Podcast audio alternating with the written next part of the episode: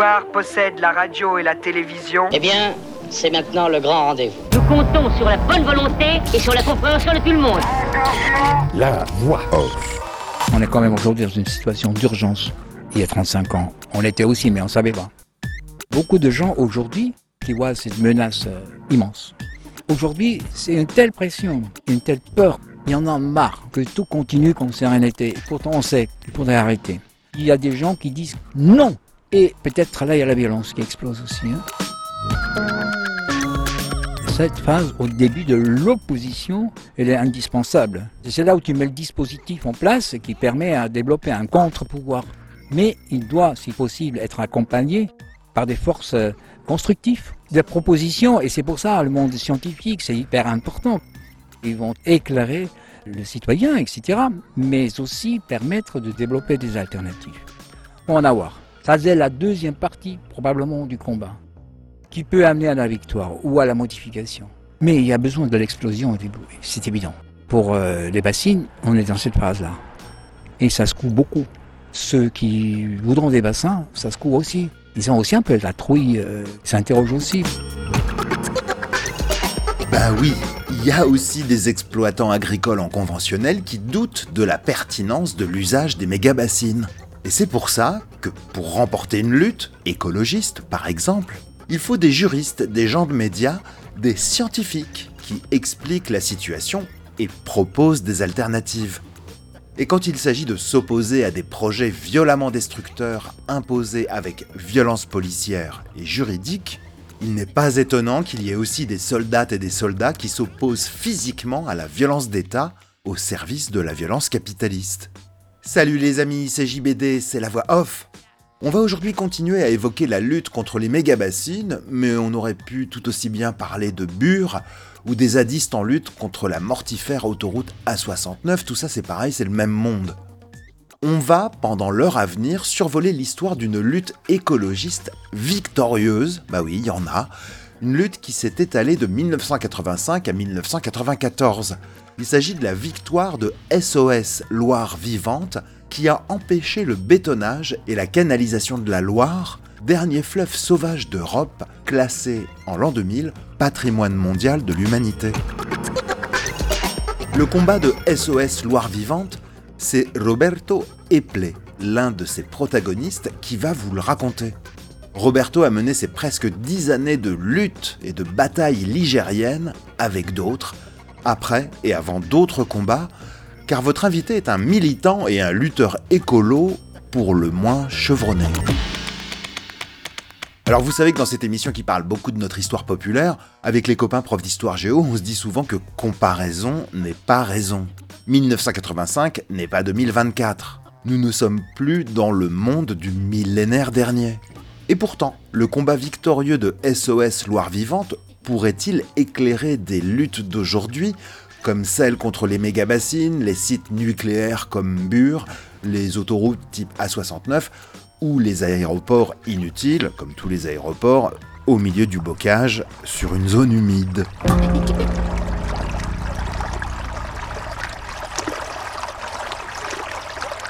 La conversation qu'on vous invite à écouter aujourd'hui a eu lieu en septembre 2023 sur une île de Loire, à Tours, Indre-et-Loire, à l'occasion de la Grande Remontée.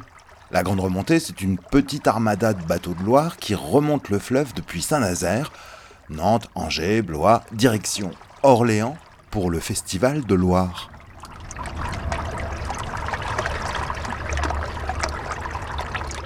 Bonjour Roberto. Bonjour. Absolument ravi de faire ta connaissance parce que ça fait un moment que j'entends parler non seulement de SOS Loire Vivante, mais aussi de toi, puisqu'on a des amis communs. Il y a Clément euh, de la Rabouilleuse à Roche-Corbon, mais aussi notre ami de France Nature Environnement, Gilles Deguet, qui dit voilà, euh, faut absolument rencontrer Roberto et ses copains et copines parce que euh, ils ont mené une lutte, une lutte euh, exemplaire. Et Clément euh, Cirque de la Rabouilleuse me disait un truc, c'est que depuis 25 ans, moi je fais des émissions de radio sur toutes nos défaites, défaites sociales, toutes les fessées qu'on se prend depuis des décennies, etc. Et Clément me disait bah oui, c'est bien de parler de nos défaites, mais il faut aussi célébrer et raconter nos victoires. SOS Loire Vivante, c'est un combat qui a démarré il y a plus de 40 ans et un combat victorieux, globalement euh, victorieux. tu as dit un truc, il n'y a pas une Loire, il y a des Loires. Oui, oui, effectivement, il y a des Loires. Et je le sens en particulier quand je suis ici, euh, dans la Loire moyenne. Les gens, ils ont leur Loire.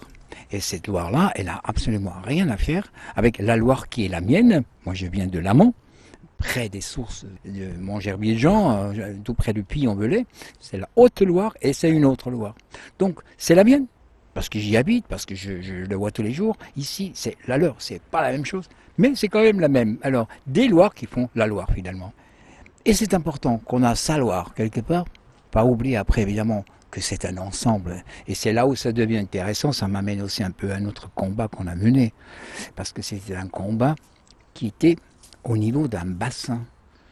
On avait des acteurs et des combats qui étaient sur l'ensemble du bassin, c'est-à-dire un cinquième de la France, entre les sources, Nantes, Saint-Nazaire, le Cher, l'Allier, etc. Partout, partout, on avait des combats à mener et à coordonner.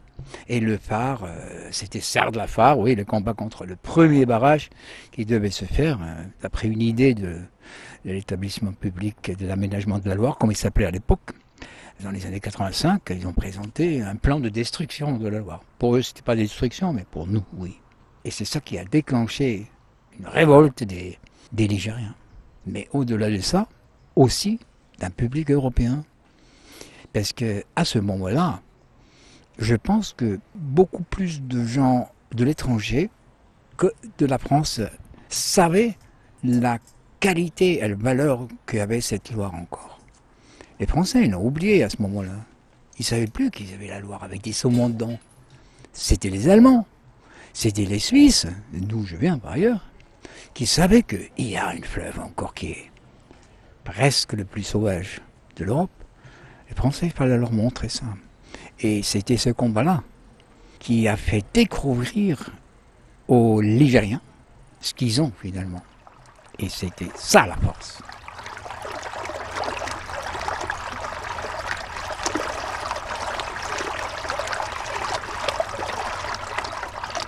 On dit oui, la Loire, euh, d'ailleurs classée au patrimoine mondial de l'UNESCO, tout ça, un dernier fleuve sauvage d'Europe. Alors on se gargarise de ce sauvage.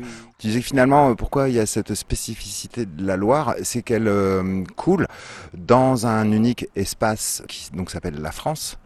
Alors que beaucoup d'autres fleuves européens traversent plein de pays, ce qui rend compliqué d'unifier un peu les usagers habitants du fleuve. Alors que cette Loire, elle est dans bon un truc qui s'appelle la France aujourd'hui, où il y a quand même les mêmes langues, même si ça n'a pas toujours été le cas à travers l'histoire. On n'a pas toujours parlé euh, ce français. Euh.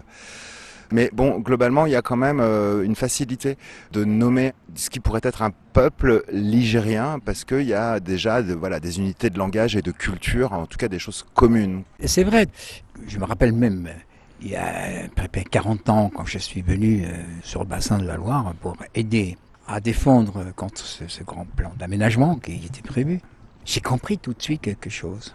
C'est que, en fait, tu pouvais aller à la source, tu pourrais aller à Nantes, tu pourrais euh, aller à Tours, et ils étaient tous des Ligériens. Et le terme ligérien m'avait interrogé. Je me pourquoi? Je ne maîtrisais pas très bien le français, toujours pas d'ailleurs, mais Qu'est-ce que c'est ça l'Igérie Alors je suis allé un peu à la recherche. Pourquoi il y a un nom? Merci les Romains. Oui, tout à fait. L'Igère, ah bah oui, c'est romain. Et donc, euh, pourquoi ça existe? Pourquoi ça n'existe pas ailleurs? Pourquoi on ne parle pas d'un peuple rhénan? Ou de Rhône Oui, le peuple Rhône, on a une partie des gens qui s'appellent les Rhodaniens, mais c'est qu'un partie du bassin et puis ça s'arrête avec la Suisse. Donc, pourquoi la Loire? Eh bien oui, l'explication que c'est un grand fleuve d'importance européenne, 1000 km de langue, euh, un cinquième de la France, qui est dans une seule pays, qui a la même langue, la même culture, et c'est ça qui a permis finalement à ce qu'il n'y ait pas une division ni politique ni culturelle. Si tu prends le Danube, ça change tout le temps dans l'histoire, mais a entre 15 et 20 pays, langues différentes, cultures différentes, ou le Rhône, 2, la Suisse, la France, le Rhin, 5 ou 6 pays. Donc c'est unique d'avoir un fleuve, un bassin entier. Et c'est pour ça que probablement ce peuple a pu plus facilement se créer. Il n'y a pas de peuple du Danube, par exemple. Il n'y a pas de peuple du Danube. Ils font la guerre entre eux, même.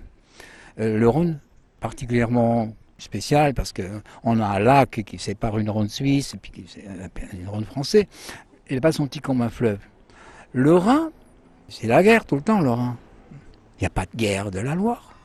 Jamais eu. Donc ça coule librement, la culture est là, les gens sont en paix, ont été toujours en paix. Sauf quand ils ont été perturbés peut-être pendant les guerres, pendant une phase euh, où parfois la Loire ou l'Allier était limite dans les temps d'occupation. Mais non, ici c'est un peuple qui a toujours pu vivre en paix autour de ce fleuve. C'est pour ça que c'est magnifique, le peuple ligérien. Moi j'adore ça et je suis devenu un Ligérien, un altiligérien.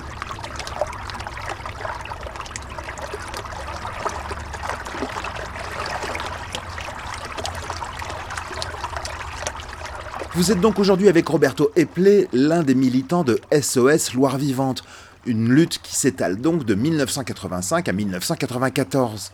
Cette révolte est déclenchée par un monstrueux projet de bétonnage et de canalisation de la Loire sur quasiment tout son cours. Au nom de quoi cet effroyable bétonnage Pour apporter de l'eau aux centrales nucléaires et à l'agro-industrie. Quatre grands barrages, même pas équipés de turbines pour faire de l'électricité, et aussi des endiguements du fleuve sur des centaines de kilomètres. Un projet fou et mortifère mené par l'établissement public de l'aménagement de la Loire, toute la Loire donc, établissement créé par Jean Royer, qui fut notamment maire de Tours pendant 36 ans, rapidement ministre, candidat à la présidentielle de 74, un homme très à droite et d'une droite très particulière. Mais c'est pas le sujet. Pour comprendre ce qui s'est passé, il faut prendre un peu du recul. On est dans les années 85. 85 jusqu'à 90 se passe euh, le début de cette révolte et puis elle dure jusqu'en 94 c'est aussi là, en Europe et en France, la naissance des partis politiques écologistes. C'est le moment où il y a en Europe, à d'autres endroits, par exemple sur le Danube, entre Budapest et Vienne, il y a un grand combat pour un fleuve. Il y a d'autres euh, combats nucléaires qui se font partout. C'était un moment très très fort. Et par ailleurs, c'était aussi la période dans laquelle le mur tombait à Berlin. Il y a beaucoup de choses qui se passent. C'était un temps de changement. Et probablement, ce temps de changement était favorable à ce qui s'est passé sur la Loire. Alors, on nous présente un programme d'aménagement de la Loire, avec une multitude de barrages, partout, pas uniquement sur la Loire, les affluents aussi, pour contrôler le débit de la Loire. On s'imagine des shadows qui ouvrent les vannes et tout ça, pour avoir effectivement suffisamment d'eau pour la Loire, là où il y a les centrales nucléaires, c'est-à-dire à partir de Gien. Il fallait garantir 50 euh, ou 60 mètres cubes euh, tout le temps. Et la Loire, elle fait pas ça, elle fait ce qu'elle veut, depuis toujours, hein, cette princesse. Pour moi, la Loire, c'est la princesse des fleuves, tu vois. Ensemble avec l'Elbe, c'est sa sœur. Ces deux fleuves qui se ressemblent beaucoup par ailleurs. Alors, cette Loire devait être contrôlée, pourtant c'était sa caractéristique justement d'être libre. C'est pas pour rien qu'on l'a dit le plus sauvage. Oui, pourquoi? Parce qu'il y a très très peu de barrages, très très peu d'obstacles. La Loire, elle pouvait encore couler librement et ça se voyait d'ailleurs. Il y a des îles de sable qui se font, qui se défont, etc. Il y a des crues qu'on laisse agir. Crues morphogènes, parfois même de crues terriblement destructives aussi. Eh bien l'homme, euh, sous forme euh, de monsieur Royer, ancien maire de la ville de Tours, où nous sommes hein, aujourd'hui, lui, il a réussi quelque chose d'incroyable et il a réussi à créer une structure qui couvre dans le bassin entier des communes, des départements, des régions et les a fédérés autour d'un projet destructif pour la Loire, de construire tous ces projets sous le nom de solidarité. En fait, réalité, ça veut dire on va aménager la partie haut du fleuve pour qu'on puisse, entre autres, construire dans les zones inondables à Tours mais on va aussi dire, bon, on va aménager la Loire pour contrôler le débit pour les centrales nucléaires. Mais on va aussi dire, et puis c'était pour ça que chaque fois qu'il y a un projet qui est fait, on trouvait quelques arguments qui plaisaient aux gens localement. On disait aussi c'est pour protéger contre les crues. Complètement faux. On ne peut pas se protéger avec des barrages contre des crues graves. Les barrages, ils suppriment les crues qui sont importants pour la rivière, ceux qui sont morphogènes, qui bougent le sédiment, qui transforment un peu. Mais euh, contre les grands barrages crus, euh, c'est inutile de se battre. Il faut juste vivre avec. Hein. Ça ne sert à rien d'essayer de dompter l'eau, parce que de toute façon, l'eau, si elle veut passer, elle passe. Elle passera. Ce qui serait exact de dire d'ailleurs que la plupart des fleuves français ont été canalisés. Il y a des endroits où il y a des aménagements sur la Loire, mais finalement la Loire serait aussi euh, le dernier fleuve à ne pas avoir été euh, transformé en canal. Complètement. Et s'il y a des digues, euh, ils sont relativement éloignés du lit mi- mineur, comme on l'appelle. hein. Elle a encore un peu de place. À beaucoup d'endroits, elle est complètement libre, on peut dire. Elle a gardé cette possibilité de déborder. C'est très très important. Donc cet aménagement, pourquoi les gens ils ont, ils ont réagi violemment?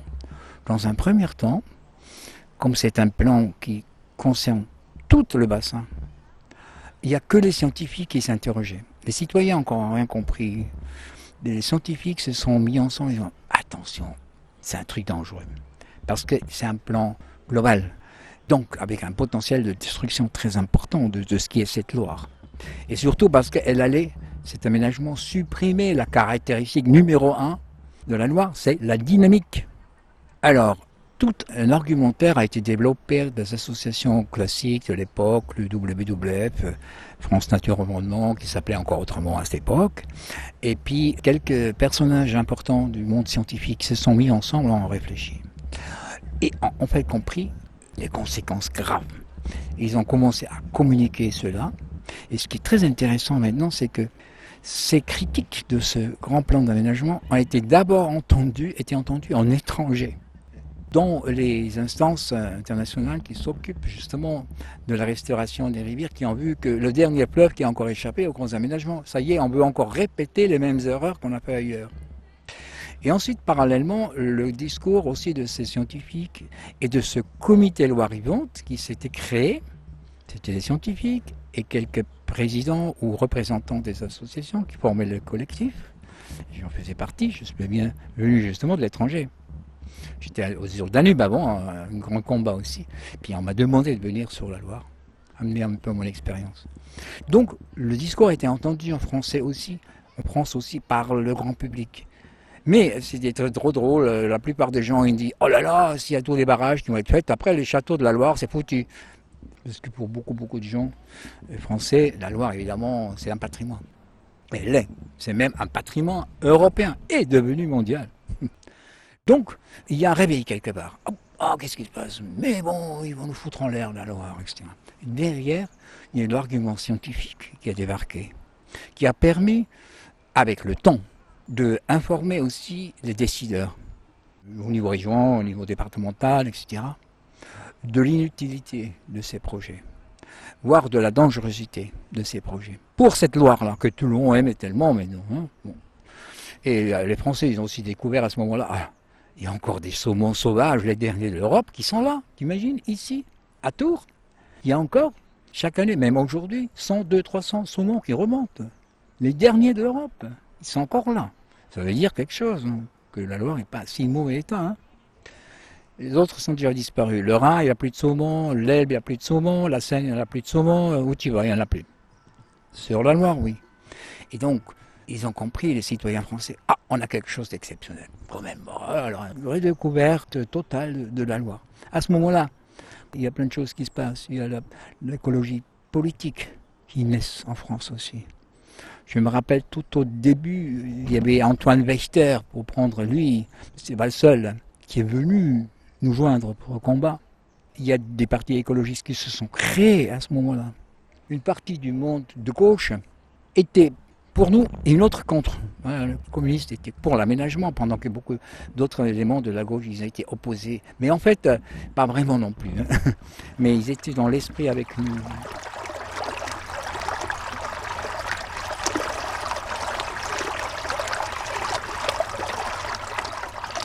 Alors c'est très intéressant ce qui s'est passé par la suite.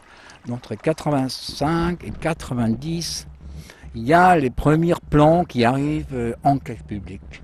La première enquête publique, c'est un projet global, on l'a morcelé en petits projets.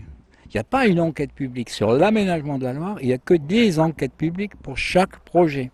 Ça a arrangé les aménageurs de faire ainsi. On appelle ça dans ma langue la tactique salami. Hein, tu vois, dire la, grande saucisse, tu la coupes en petits morceaux, ça se passe mieux, ça passe mieux. hein. Et donc, euh, la première euh, débarque euh, enquête publique au Puy-en-Velem, sur le haut bassin. Et c'est le projet de Serre de la Farm. Il faut s'imaginer un barrage de 80 mètres de haut, qui aurait créé un réservoir immense, 23 km de longue, 2-3 km de large, 150 millions de mètres cubes de l'eau dedans, mais pas pour faire de l'énergie. Il n'y a même pas prévu une turbine. C'était juste pour contrôler les débits d'eau, de lâcher en été de l'eau pour les centrales nucléaires, pour l'agriculture intensive. Et, nous dit-on, pour protéger contre les crues. Alors, là, il s'est passé quelque chose au Puy-en-Velay. Il y a une mobilisation énorme de gens. Alors, on ne sait jamais parfois pourquoi. Hein. Mais là, j'ai essayé d'analyser, et c'était quelque part euh, la peur de perdre quelque chose juste qu'on aimait. Et c'était pas des, écologistes, c'était pas, c'était juste des citoyens qui aimaient leur art dans un premier temps. C'est légitime aussi d'avoir peur de perdre ce qu'on connaît, de perdre le lieu où on se baigner tout le temps, hein, ou pêcher. La pêche, quelque chose très très présent encore. La baignade est normale. Hein. Donc il y avait une première réaction de dire non, non, non, non. Beaucoup d'entre eux disaient mais non, non, pas chez nous, mais ailleurs, ok. Et nous, le Barivant a amené cette réflexion auprès des gens du Puy-en-Velay qui se sont opposés. On a amené la réflexion plus globale de dire oui, il y a ton projet, mais il y a encore d'autres projets derrière qui sont prévus, qui forment un ensemble et qui sont encore plus dangereux que la somme de chacun. Et ça, ça a permis finalement de construire une lutte, un combat, avec des combats locaux, à différents endroits, le Puy-en-Velay, le barrage sur l'Allier aussi du Vardre, vers euh, le bec d'Allier, vers Novert, euh, un autre barrage Chambonchard, euh, près de Montluçon, partout se sont installées des luttes locaux. On les a coordonnés et on leur a appris que leur lutte c'était aussi l'autre. D'une lutte à l'autre, d'une époque à une autre, retour à présent et en chanson, au 25 mars 2023, à Sainte-Soline. Il y a 200 flics dans la bassine et on va s'en débarrasser. Il y a 200 flics dans la bassine et on va s'en débarrasser. Il y a 2000 flics dans la bassine, on va s'en débarrasser. Il y a 2000 flics dans la bassine et on va s'en débarrasser. Hey oh, c'est rigolo, sous les bombes, sous les bombes. Hey oh, c'est rigolo, sous les bombes lacrymo. Hey oh, c'est rigolo, sous les bombes, sous les bombes. Hey oh, c'est rigolo, sous les bombes lacrymo. Il y a 3000 flics dans la bassine, on va s'en débarrasser. 3000 flics dans la bassine, on va s'en débarrasser. Il y a 3000 CRS dans la bassine, on va s'en débarrasser. CRS dans la bassine, on va s'en débarrasser. Hey oh, c'est rigolo, sous les bombes, sous les bombes. Hey oh, c'est rigolo, sous les bombes lacrymo. Hey oh, c'est rigolo. Sous les bombes, sous les bombes. Hey oh, c'est rigolo, sous les bombes dans le dos. Il n'y a plus de flics dans la bassine, qu'est-ce qu'on attend, qu'est-ce qu'on se fait chier Tous les flics sont dans la bassine, qu'est-ce qu'on attend, qu'est-ce qu'on se fait chier Ah, la bassine Eh oh, c'est rigolo quand on a le vent dans le dos Eh oh, c'est rigolo quand on a le vent dans le dos Ce que ces révoltés de Sainte-Soline chantent ici, c'est que les forces de la répression tirent parfois des grenades lacrymogènes contre le vent. Vous êtes toujours avec Roberto Eplé qui vous raconte la bataille de SOS Loire Vivante, bataille dans laquelle vont s'engager des scientifiques, des gens de médias, des citoyens et citoyennes lambda, et aussi des militantes et militants qui vont aller légitimement, mais illégalement, occuper le terrain dans ce qui ne s'appelle pas encore des ZAD. Mais contrairement à aujourd'hui, vous allez voir que le pouvoir de cette autre époque ne choisit pas la stratégie de la violence policière. Alors ce que je viens de décrire là, c'était la phase de 85 à 90, d'accord? Ou fin 89. Et en fin 89, voilà, il y a cette première enquête publique que j'ai évoquée au Puy-en-Velay. C'est elle-là, elle déclenche des grandes manifs déjà, ok? Plusieurs milliers de personnes dans une petite ville comme ça, c'est pas rien non plus. Pour euh, un thème d'écologie qui n'est pas la mode à l'époque. Hein. Et quand la déclaration d'utilité est signée par le préfet, dans l'heure qui suit, débute une occupation de ce site en question. Il se veut que c'est un site magnifique, avec une plage en sable, dans des gorges, c'est magnifique en été. Hein. en hiver, non. Mais cette occupation, elle a débuté en février 89. Et elle a duré 5 ans. Et c'était une occupation donc jugée illégale par les autorités? Bien sûr, bien sûr. Mais Ça a pris une sacrée importance localement. On a su attirer les médias, etc. Déjà à ce moment-là, le préfet, etc. Ils n'ont pas trop osé. Bah, ça va passer, voilà, etc. Mais ça va pas passer du tout. Ça grandit, ça grandit. Et d'un coup, arrivaient des gens de l'étranger aussi, aider, occuper. Cette première ZAD, c'était ça. Ça ne portait pas ce nom, hein, mais c'était une première ZAD. Mais avec une stratégie qui était, je pense, à l'époque, adaptée. C'était une stratégie de non-violence. C'est-à-dire une occupation, oui. Une opposition physique, oui, occuper le lieu, mais pas de violence auprès d'autres personnes, hommes, ni de biens à ce moment-là. Il y a eu quelques petits euh, épisodes par rapport à des bulles, euh, des engins et tout ça, mais qui ont flambé, mais ça restait marginal. Alors aujourd'hui, on dit plus sabotage, on dit désarmé. Ouais, c'est pas mal le mot, oui, tout à fait. Désactiver, désarmer. Ouais. Non, c'était pas dans la logique de l'époque, et je pense que c'était bien choisi. Parce que, euh, voilà, on était la première grande lutte écologique après l'Arsac. Hein L'Arsac, euh, c'était pas vraiment une lutte écologique, c'était une lutte euh, contre l'armée, euh, pour une agriculture évidente. On oubliait Plogov. Bah oui, Plogov, je n'oublie pas, j'ai depuis assister, d'ailleurs, je, suis d'accord, c'était des luttes antinucléaires hein, qui étaient présentes. Il y a eu toujours les forces qui intervenaient, on est d'accord. Hein. Mais sur la Loire, il n'y a jamais eu d'intervention musclée côté de l'État, qui pour moi était plutôt un signe d'intelligence de l'État. Et du coup, notre côté, non plus. Il n'y a pas d'escalade, de violence physique. Il y en a une au niveau argumentaire, si tu veux. C'était assez violent dans ce sens-là. Ouais, ça a échangé bien, hein, ça débattait bien. On a gagné la lutte euh, au niveau des médias, par exemple, clairement. Hein. On les a battus sur ces terrains, l'opinion publique. Et la force était aussi, dans notre cas, probablement le truc qui, qui était plus important. On a amené des propositions des alternatives crédibles, vérifiées, finançables, et qui ont permis à une partie du monde des décideurs, maintenant je suis en 91, 12, il y a des grandes manifs, 10 euh, 000 personnes au Pionvelet, partout des manifs à gauche, à droite. Ici à Tours, le maire de Royer, qui était le président de cette structure qui voulait faire euh, ces barrages, le pas établissement public de l'aménagement de la Loire, il devient sous le feu politique, pression, euh, partout, partout. Ça bouge, ça bouge. Mais partout. C'est pas uniquement un endroit ponctuel. Ça, c'est nouveau. Il n'y a pas eu des combats avant qui étaient sur une surface d'un cinquième de la France. Ils étaient ponctuels. Blogov, c'était là. Ou bien, oh, Larsac, c'était pas partout. Oui. Donc, ça, c'était quelque chose de nouveau qui s'est passé. C'est pas la première fois dans l'histoire des luttes écologiques où on est sur un projet global qui est mis en question. Et pour finir, cette opposition physique, elle était cruciale. Elle était accompagnée par des actions juridiques, médiatiques, scientifiques, et ça, tout à la fois. Donc, chacun avait son rôle.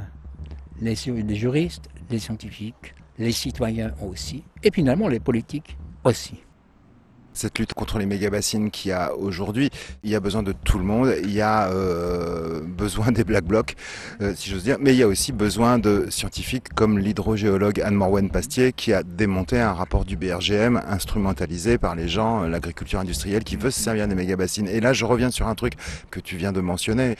Dans une lutte, pour qu'elle soit victorieuse, c'est qu'il y a une première étape de s'opposer, mais ce que tu as dit qui est très important, c'est qu'il faut aussi proposer. Oui, tout à fait, tu as raison ce que tu dis. Et pour nous, c'était hum, vraiment important de pouvoir proposer. Mais en même temps, je suis aussi d'accord que parfois on peut que dire non, parce qu'il peut y avoir en face des trucs tellement immenses qu'il n'y a pas d'alternative. Ça existe aussi. Je pense que beaucoup de gens aujourd'hui qui voient cette menace euh, immense, on est quand même aujourd'hui dans une situation d'urgence. On n'était pas il y a 35 ans. Enfin, on l'était aussi, mais on ne savait pas. Hein. Donc, Aujourd'hui, c'est une telle pression et une telle peur peut-être aussi des gens. Il y en a marre, moi, que tout continue comme si rien n'était. Pourtant, on sait qu'il faudrait arrêter. Donc les forces se libèrent, la violence peut se libérer. Je peux comprendre qu'il y a des gens qui disent que non, sans alternative, dans un premier temps. Et peut-être là, il y a la violence qui explose aussi, hein, physique. Hein. tout ce qu'on peut voir. euh. Sainte-Soline, hein Oui, bah, euh, on y était. Je... Moi, j'ai vu encore des violences plus importantes en Allemagne, notamment à Wackersdorf, ça s'appelait, c'était contre un centre de recyclage nucléaire qui s'est jamais fait finalement. C'est comme la Hague. hein. Mais euh, ça, ici, ce que j'ai vu à Saint-Ségolène, euh, costaud. C'était costaud. Et ça m'interrogeait beaucoup. Mais pour revenir à ce que tu dis, cette phase au début de l'opposition, elle est indispensable. C'est là où tu mets le dispositif en place qui permet à développer un contre-pouvoir quelque part. Mais il doit, si possible, être accompagné par des forces euh, constructives, des propositions. Et c'est pour ça le monde scientifique, c'est hyper important, qui peut apporter peut-être, pas seulement ils vont éclairer sur le sujet, éclairer le citoyen, etc., mais aussi permettre de développer des alternatives. Aussi complexes qu'ils peuvent l'être, mais ils en font en avoir. Il faut en avoir. Ça c'est la deuxième partie probablement du combat, qui peut amener à la victoire ou à la modification. Mais il y a besoin de l'explosion, c'est évident. Et pour euh, les bassines, on est dans cette phase-là. Et ça se coud, hein. Et ça se coud beaucoup. Et ça se coud partout, euh, même chez les paysans. euh, ceux qui voudront des bassins, ça se coud aussi. J'ai eu l'occasion de parler avec... Ils ont aussi un peu la trouille, tu vois, quelque part. Ils s'interrogent aussi. Souvent, ils ne peuvent pas faire autrement. Et puis, ils voient en face d'autres paysans, comme la Confédération paysanne. C'est différentes conceptions du monde, finalement, qui se rencontrent autour de, de conflits comme ça. Petit distinguo, moi, entre paysans et exploitants agricoles, parce que c'est pas les mêmes philosophies, mais de répéter une fois de plus que euh, il y a des gens qui sont pris le doigt dans l'engrenage euh, d'endettement auprès du Crédit Agricole, auprès de Monsanto, auprès de machin, et que des fois s'affranchir et se libérer de, de ce carcan, c'est très compliqué, et que donc euh, l'erreur aussi à ne pas commettre, c'est de dire que euh, ces exploitants agricoles qui sont pris le doigt dans cet engrenage terrible ne sont pas l'ennemi, ils sont aussi des victimes de ce truc-là. Et d'ailleurs, nombre d'entre eux en sont conscients. Hein. D'ailleurs, on m'a parlé de maraîchers industriels.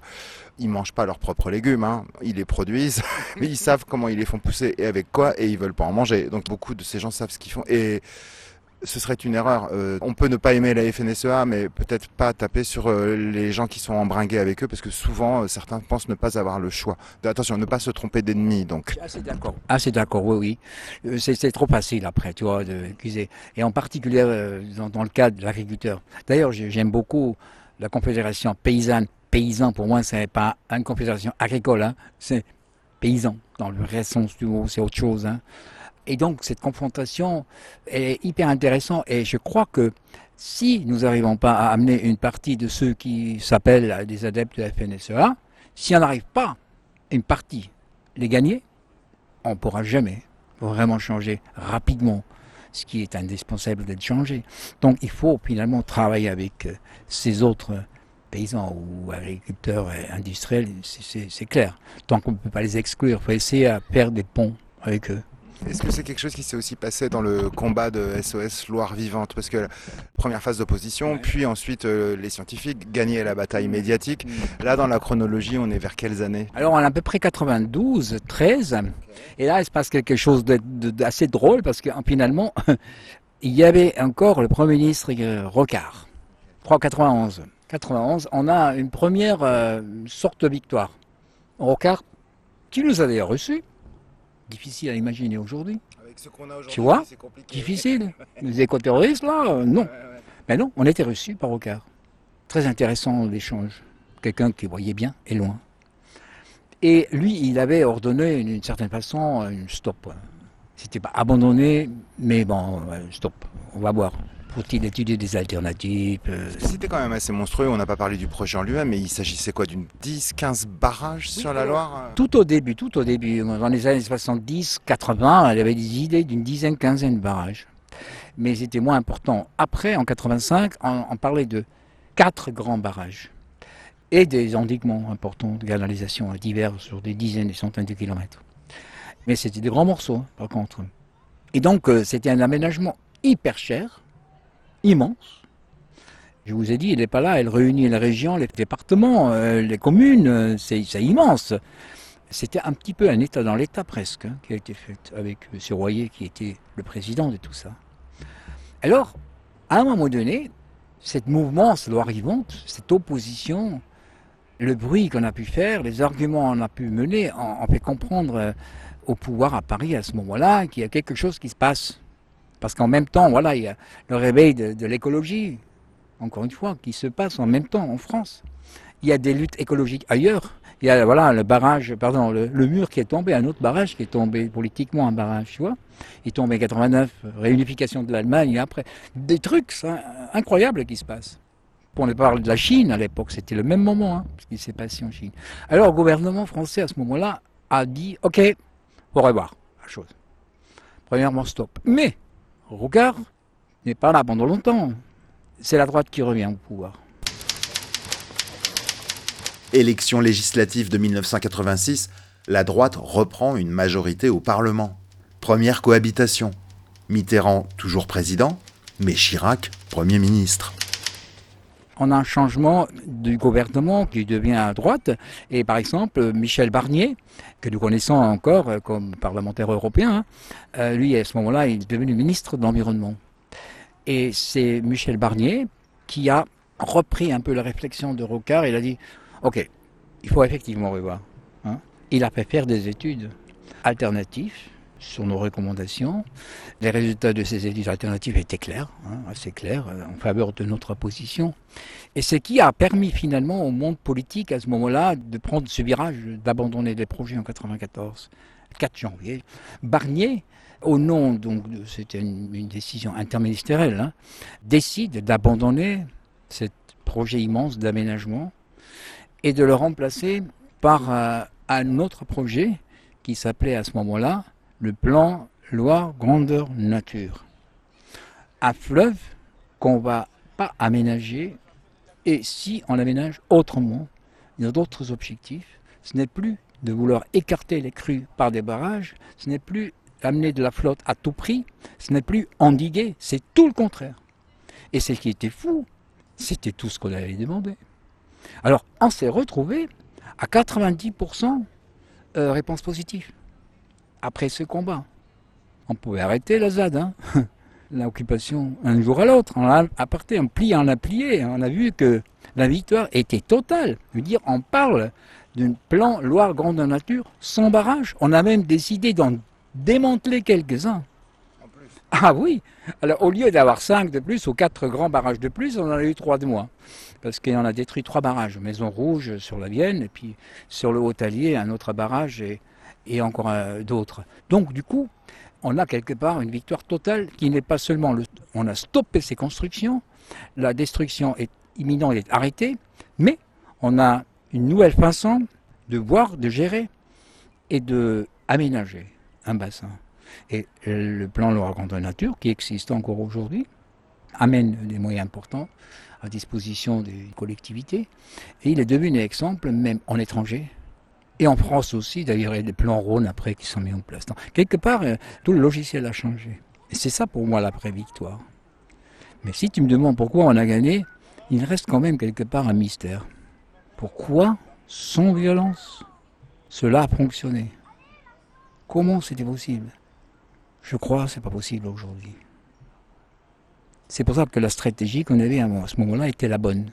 Probablement aujourd'hui, le contexte est trop violent, tout court. La violence, je parle de, de, la menace qui pèse sur nous et du fait que certains acteurs se sont absolument pas concernés. Ils continuent juste comme ils ont toujours fait. Et ça, ça, ça peut rendre dingue, ça peut. Le personnel politique euh, de droite d'aujourd'hui euh, plus violent que celui d'hier. J'ai l'impression qu'on vit dans une époque de plus en plus violente avec des personnels, des hommes et des femmes politiques. Alors peut-être que j'ai mauvaise mémoire, mais plus violents qu'avant. Peut-être plus stupides qu'avant aussi, parce que les gens qui nous dirigent aujourd'hui, enfin qui prétendent nous diriger aujourd'hui, ne sont pas très malins en fait. On le voit au quotidien. Tout se durcit. Tout. Tout se passe euh, comme c'est typique pour une situation d'urgence. On est dans une situation d'urgence. Il y a trop de choses, trop de trucs qui menacent, qui sont là, qui sont. On ne sait pas les réponses. Hein. Donc on va toujours à l'extrême à ce moment-là. Je veux dire, euh, je dirais pas que le politique lui-même est devenu plus violent que le positionnement et la réaction du corps politique, elle est très radicale aujourd'hui. Donc euh, tu as plus des voies de conciliation par exemple. Il n'y a plus une force politique aujourd'hui qui cherche. Euh, enfin, il y en a qui essayent hein, de faire un centre, quoi, mais c'est pas comme ça chez moi, je m'imagine, mais par exemple, l'écologie politique, elle n'arrive pas à s'imposer. Elle n'arrive pas à s'imposer. Pourtant, ce serait logique d'arriver à s'imposer. Elle n'y pas, quoi. Donc, c'est la société civile qui fait monter le sujet, qui fait monter la pression, comme les bassines, comme d'autres luttes aujourd'hui, pour amener, amener ce débat finalement dans la société. Mais le monde politique, aujourd'hui, il est incapable de répondre. Il est incapable de répondre, et ça, c'est bien le désastre. hein. Donc voilà, je pense qu'on est dans une époque assez euh, différente, qui nécessite d'autres stratégies, et puis je crois que nous tous, collectivement, qui souhaitent des changements, sont en train de- de- de- d'essayer de, faire, de faire ce qu'il faut faire, quoi. mais on ne sait pas complètement où on va. Quoi. hein. Mais on est quelque part dans une situation, je pense, très très compliquée. Il peut se passer des choses euh, vraiment pas prévues, y compris politiquement, qui vont pas amener des solutions non plus, qui vont peut-être compliquer même l'histoire. Mais euh, probablement c'est peut-être une phase dans laquelle il faut passer. Je, ne sais pas, je, crains que nous allons avoir un blocage politique, euh, un refus de vouloir savoir, euh, un refus de vouloir réagir à cette menace globale. D'abord, c'est c'est typiquement, il y a la peur qui s'installe. Et la peur, c'est un, mauvais conseiller en règle générale. hein. Il paralyse. Et puis il va y avoir des forces politiques qui vont juste nourrir le débat public pour dire bon, ben, il n'y a pas de problème. voilà. Et ça, il y a quelques années difficiles, peut-être qu'il faut essayer à survivre pour ensuite procéder au vrai changement. J'ai peur qu'il y a une étape un peu difficile est devant nous.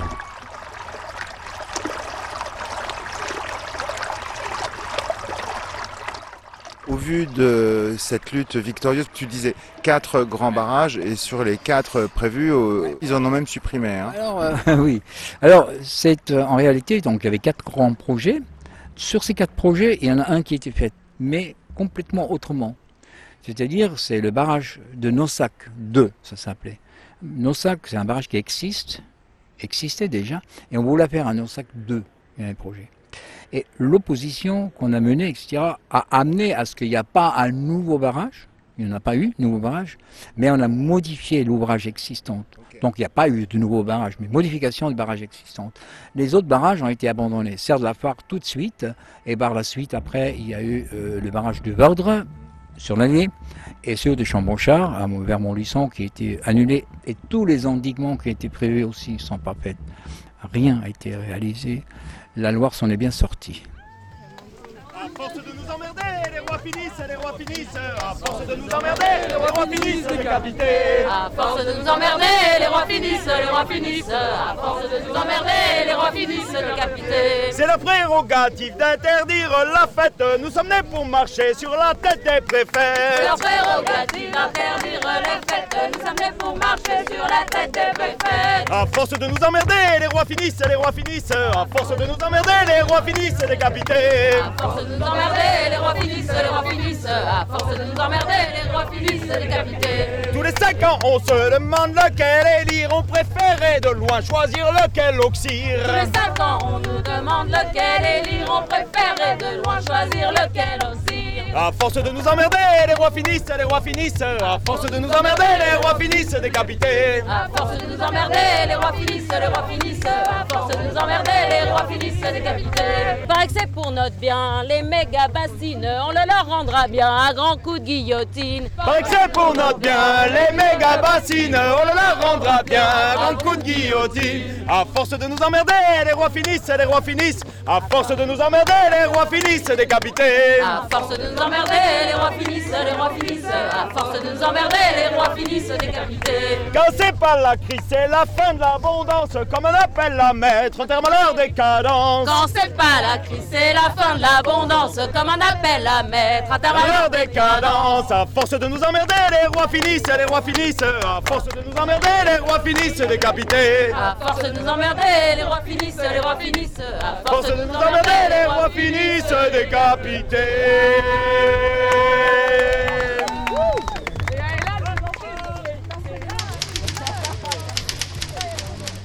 La victoire de SOS Loire Vivante n'est pas la seule de l'histoire de l'écologie politique française.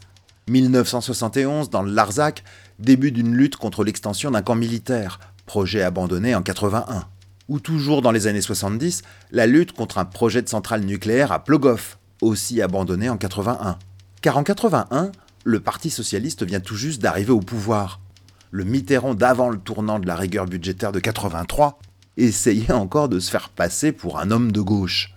Les politiques qui ont aujourd'hui le pouvoir sont ouvertement très à droite et très ouvertement au service des banquiers et des industriels pollueurs. Autre lutte dont on peut se demander si elle est victorieuse, le combat des zadistes de Notre-Dame-des-Landes contre un projet d'aéroport et surtout contre son monde à cet aéroport. Mais que signifie vraiment cette victoire de l'abandon de ce projet débile au milieu d'une zone humide? Oui, notre association euh, a essayé, aider où elle pouvait ce combat parce qu'on trouvait effectivement c'était un combat juste et qui était un symbole aussi. Hein. Et je suis très content finalement qu'il y a eu des décisions euh, pour nous. Est-ce que c'était une vraie victoire euh, avec une portée euh, au-delà de l'empêchement du projet lui-même? Je suis moins sûr. Mais je ne vais pas faire du mal à tous ceux qui ont porté le combat. Mais je pense que on n'a pas pu faire autrement. Mais il n'y a pas eu une transformation politique derrière de ça, finalement. Status quo. Oui, oui. On fait pas l'aéroport, mais on change rien, quoi. Mais c'est ça, quoi. Hein. Bah voilà, on enlève ce truc et puis on, est calme après et puis ben, on, on fait comme on avait toujours fait, quoi. Il n'y a pas eu ce qu'il y a peut-être pu y avoir avec la Loire d'une certaine façon. Il y a eu un changement de logiciel, il n'y a pas eu. Hein c'est toujours le même logiciel qui est en place. C'est dans ce sens-là peut-être la portée de cette victoire n'était pas euh, allée aussi loin comme on pourrait souhaiter. Mais euh, elle a une valeur fortement symbolique. C'était bien qu'il y ait eu ce combat qui a été gagné, parce qu'on en avait besoin, parce qu'on a passé euh, des années, des années sans victoire, vraiment, tu vois. Là, il y a une valeur, une importance symbolique de ça. Et après, évidemment, il y a cette problématique de la violence qui s'est superposée aussi dans ce combat-là, avec lequel euh, pas mal de citoyens ont quand même eu un peu de soucis, un peu des problèmes.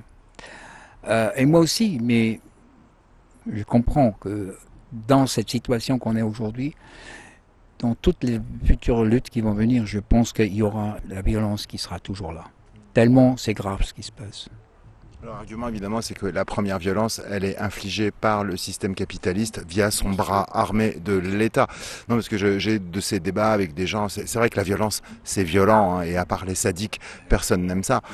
Mais malgré tout il y a des gens qui réagissent à une violence par euh, une forme de violence assez canalisée d'ailleurs hein, parce que je veux dire à Sainte-Soline euh, dans les manifestants personne n'avait d'armes à feu et de choses comme ça. Hein. Alors évidemment, il y a des yeux arrachés et des mains arrachées. J'ai jamais vu autant de blessés de toute ma vie, mais enfin, personne n'est venu avec des armes à feu à Sainte-Soline, enfin du côté manifestant en tout cas.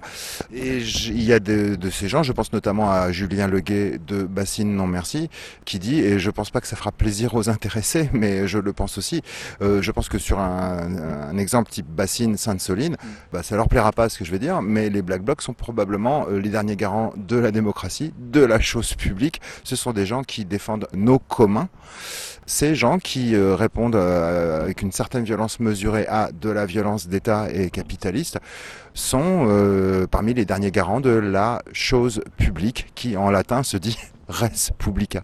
J'aime bien emmerder les zadistes, les embêter un peu parce que vous lui caressez toujours dans le sens du poil, c'est trop gentil. Mais tu vois, c'est vrai que quand je me rappelle, pour revenir vite sur la Loire, ce qui s'est passé, l'État a eu l'intelligence de ne pas utiliser cette violence. Je pense que c'est une partie du succès finalement qui a pu se faire. Parce que si tu veux, si l'État avait essayé, par exemple, euh, d'enlever l'occupation, enfin nous chasser, tout ça, je pense que ça serait mal passé. Tellement il y a eu de beaucoup, beaucoup de gens. L'État a compris à ce moment-là que c'était pas la meilleure façon. Une certaine intelligence de l'État à ce moment-là, je l'ai constaté quand même. Hein. Mais cette intelligence peut-être de l'État qu'il y a eu, il faut la resituer dans un monde à ce moment-là qui est en plein changement. Comme je t'ai dit, en Allemagne, la réunification de l'Allemagne, le mur qui tombe, c'est des trucs immenses, tu vois ce que je veux dire, qui se passe à ce moment-là. Certainement, ça a créé quelque part un autre climat hein, que par exemple aujourd'hui. Et puis, parfois, c'est aussi lié à quelques personnes. Moi, je pense beaucoup, beaucoup l'importance de personnages. Par exemple, pour la Loire, Rocard et Barnier, ce sont deux gens qui ont tout compris. et qui ont finalement euh, tiré les ficelles pour que ça se passe bien, j'ose dire comme ça. Hein. Donc parfois c'est aussi des personnages et pas nécessairement la position d'un parti. De toute façon, le combat de la Loire, euh, à la fin, il dépassait largement gauche et droite. Hein. À la fin, il s'était porté par tout le monde, le combat. Pas au début, mais. Et donc, parfois, c'est des personnes qui arrivent à faire des choses, des personnages politiques. Hein. Et dans le cas de la Loire, on a eu quelques personnages importants qui ont compris et qui ont œuvré dans le bon sens. Aujourd'hui, je ne vois pas des gens comme ça. Absolument pas. Justement, ils se cachent tous derrière une radicalisation, en prenant des arguments, euh, à mon avis déplacés, euh, pour empêcher cette expression justifiée par beaucoup de citoyens, dans les luttes, comme les bassines, etc. Après, je ne sais pas si cette violence est garante pour les valeurs de la République, parce qu'en même temps, ça ne les respecte pas. C'est une situation, pour moi, c'est ambivalent. quoi. Je t'avoue, moi je n'aurais pas le courage de m'habiller tout en noir et de mettre une cagoule et d'aller jeter des boules de pétanque sur d'autres êtres humains. Au demeurant, il y a besoin d'établir un rapport de force. C'est soit vous avez les Black Blocs, soit vous discutez avec Gilles Deguet de France Nature Environnement pour euh, caricaturer. Donc vous préférez quoi? Des gens masqués ou des scientifiques, euh, des écologistes Oui, oui, c'est un moyen de pression supplémentaire. Mais euh, je dirais que moi je connais quelques-uns de ceux-là. Certains je, partage, ok, mais d'autres je connais aussi la motivation qu'ils ont, hein, qui n'est pas du tout celle que je défendrais. Donc euh, aussi là il y a un monde très divers au sein des porteurs de la violence, très divers. Il y en a qui sont, voilà, moi je suis, je, fais ça pour la bonne cause, quoi. Mais il y en a d'autres qui ont d'autres derrière dans la tête qui n'ont rien à faire avec la République, à mon avis. Bon, c'est un autre débat. Mais... il, est, il, est, fascinant, cette discussion. Quoi. Et quand si on est arrivé à un moment donné qu'il faut qu'il y ait de la violence pour qu'il y ait à un moment donné une réaction, c'est terrible. Il y en arrive là. C'est l'échec de notre système quelque part si on arrive à ça. Ça veut dire qu'il n'est pas capable à établir euh, un dialogue quelque part. Quoi. Le système politique actuel est tellement rigide, devenu tellement rigide, il ne peut plus absorber des nouvelles idées de l'opposition et le mettre en discussion, un débat. Il est incapable de ça. Et ça, c'est pas durable. Hein.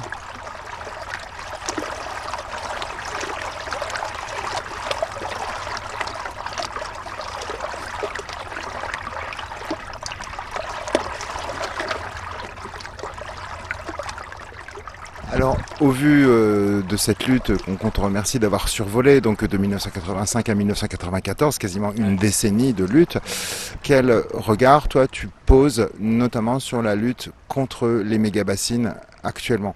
Moi, le premier truc que j'en ai déduit assez rapidement, c'est que je pense qu'il y a besoin de soldats, j'allais dire, et de soldates sur le terrain pour établir un rapport de force. Ça, c'est une première chose, de gens qui sont capables de dire de manière physique non. Mais que derrière, il y a besoin de scientifiques, d'hydrogéologues et aussi de juristes. Si vous n'avez pas quoi faire de votre vie, que vous passez votre bac et que vous avez les compétences, bah, faites des sciences, faites du droit, un monde de droite, un monde de droit. Il y a aussi euh, besoin de vous. Toi, euh, quelle réflexion t'inspire l'actuelle lutte contre les méga-bassines Je connais bien cette lutte. En soutien à fond. SOS Arrivante soutient à fond ce combat.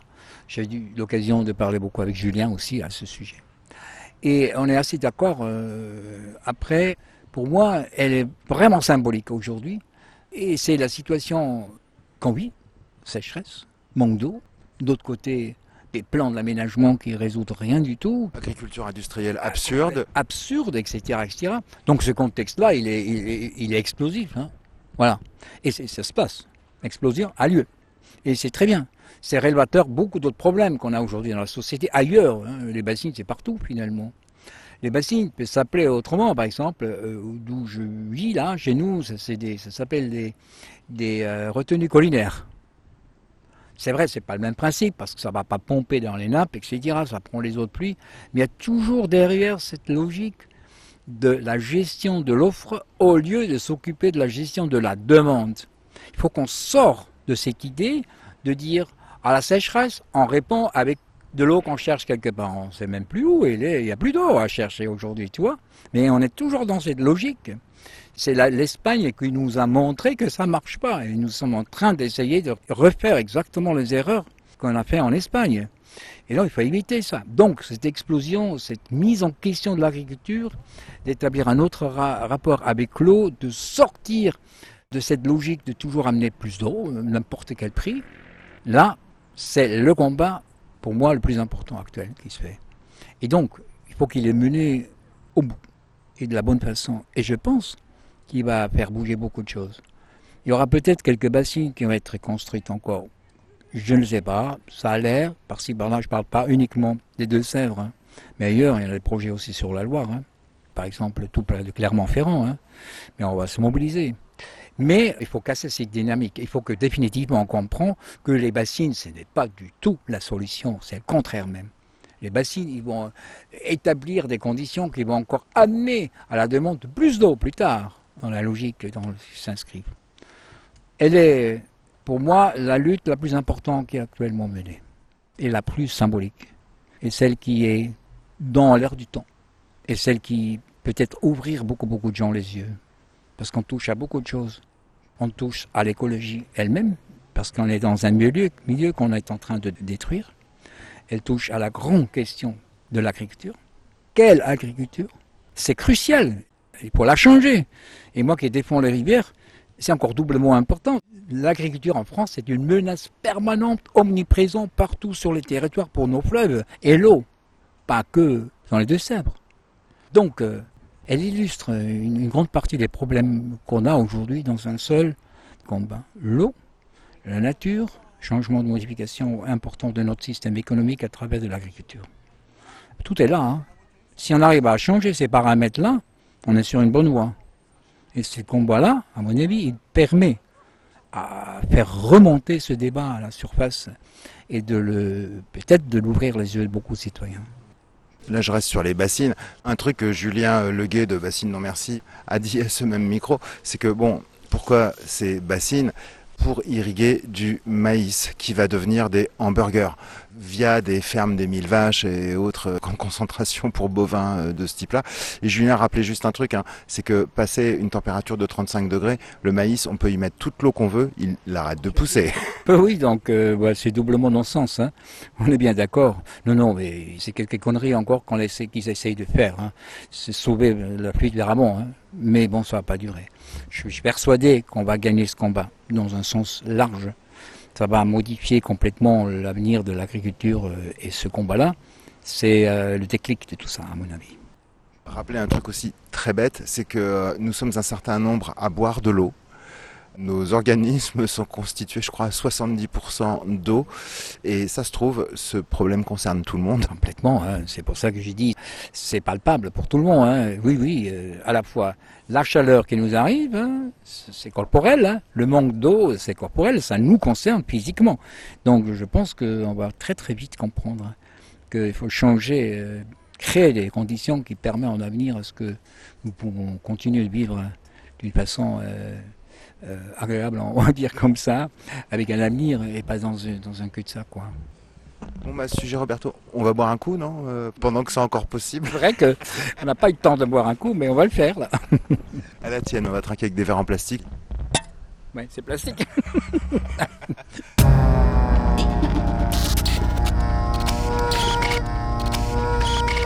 Et avec Roberto Eplé de SOS Loire Vivante, qu'on remercie, bah, on a bien sûr trinqué avec modération au Nobasara. Conversation ainsi que toute notre série Au secours à réécouter sur notre site polémix et la voix off.com avant qu'on se retrouve très bientôt sur votre radio préférée. Ce n'est qu'un combat, continuons le début. Salut Terminé. Les petits cons alternatifs doivent s'arrêter maintenant